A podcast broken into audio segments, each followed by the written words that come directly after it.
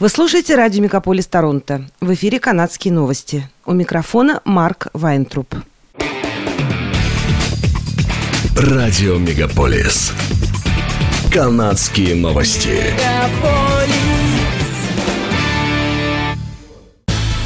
В эфире «Канадские новости». У микрофона Марк Вайнтруп. Канадцы столкнулись с различными задержками и сбоями в работе ведомств после того, как крупнейший профсоюз государственных служащих объявил забастовку.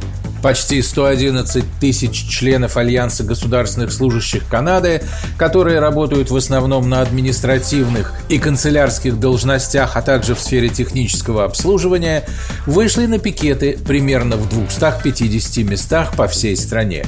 Еще примерно 44 тысячам его членов, в частности пожарным и тюремным охранникам, по закону не разрешается бастовать. Для большинства своих членов профсоюз добивается повышения заработной платы на 13,5% за трехлетний период в противовес предложению правительства о 9%. Одним из самых спорных вопросов является будущее удаленной работы. Государственные служащие работали удаленно с начала пандемии с 2020 года. Но с 31 марта этого года их обязали находиться в офисах или на других рабочих местах 2-3 дня в неделю. Профсоюз хочет, чтобы все его члены имели возможность постоянно работать из дома. Правительство Канады объявило о том, что направит в Украину новый пакет военной помощи на сумму 39 миллионов долларов, включая снайперские винтовки, радиостанции и пожертвования в фонд НАТО.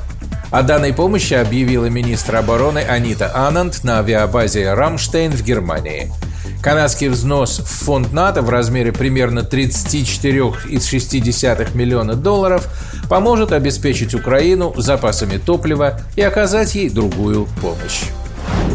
Новый крупный завод Volkswagen по производству аккумуляторов для электромобилей, строящийся на юго-западе Онтарио, может в конечном итоге стать крупнейшим предприятием автопроизводителя в мире, заявил в пятницу генеральный директор подразделения компании. В прошлом месяце компания объявила, что выбрала Сент-Томас для строительства первого мегазавода в Северной Америке. Канада выделила 700 миллионов долларов стартового капитала на строительство завода стоимостью 7 миллиардов долларов. Провинция Онтарио добавила 500 миллионов долларов. Новое предприятие создаст до 3000 рабочих мест и 30 тысяч в регионе. Оно будет эксплуатироваться Power CO, дочерней компанией Volkswagen, созданной в прошлом году. Завод в Сент-Томасе является третьим предприятием, запланированным компанией Volkswagen, но учитывая быстрый рост спроса на электромобили в Соединенных Штатах, может в конечном итоге стать крупнейшим заводом компании. Министр образования Онтарио Стивен Летчи сообщил, что наймет одну тысячу учителей математики и обучению грамоте.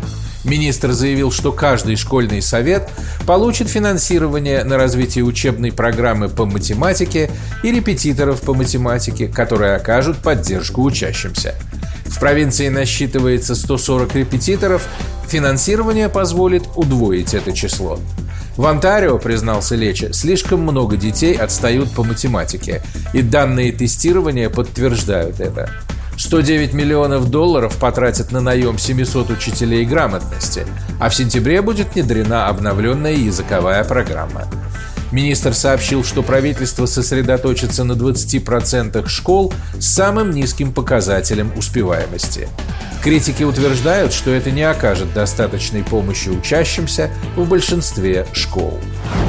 Полиция Пила продолжает расследование инцидента, в ходе которого транспортный контейнер, содержащий золото на 20 миллионов долларов и другие ценные предметы, был украден из международного аэропорта Торонто-Пирсон. В полиции уже окрестили преступление золотым ограблением. Инспектор региональной полиции Пила Стивен Дуйвестен сообщил, что вечером 17 апреля в аэропорту приземлился самолет – Груз самолета, включая контейнер с ценностями, был доставлен в грузовой терминал. Несколько человек в желтой одежде и масках, похожих на маски строителей, прибыли в хранилище на грузовой машине. Преступники быстро загрузили контейнер и скрылись с места преступления. В управлении аэропортов Большого Торонто сообщили, что грабители получили доступ к части склада, который был сдан в аренду третьей стороне. В полиции пока не знают, кто несет ответственность за случившееся, и неясно, где находятся украденные ценности. Канадская ассоциация недвижимости предсказывает снижение средней цены на жилье на 4,8% в этом году. Также ожидается, что продажа жилья снизится на 1,1%.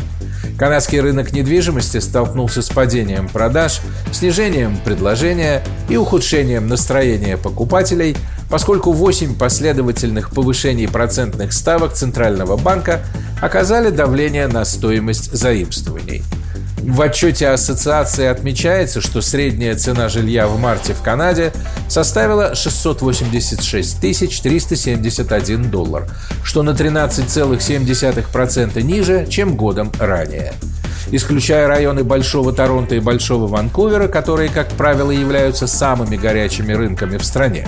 Несмотря на недавний всплеск в феврале-марте, предложения по продажам жилья все еще находятся на историческом минимуме.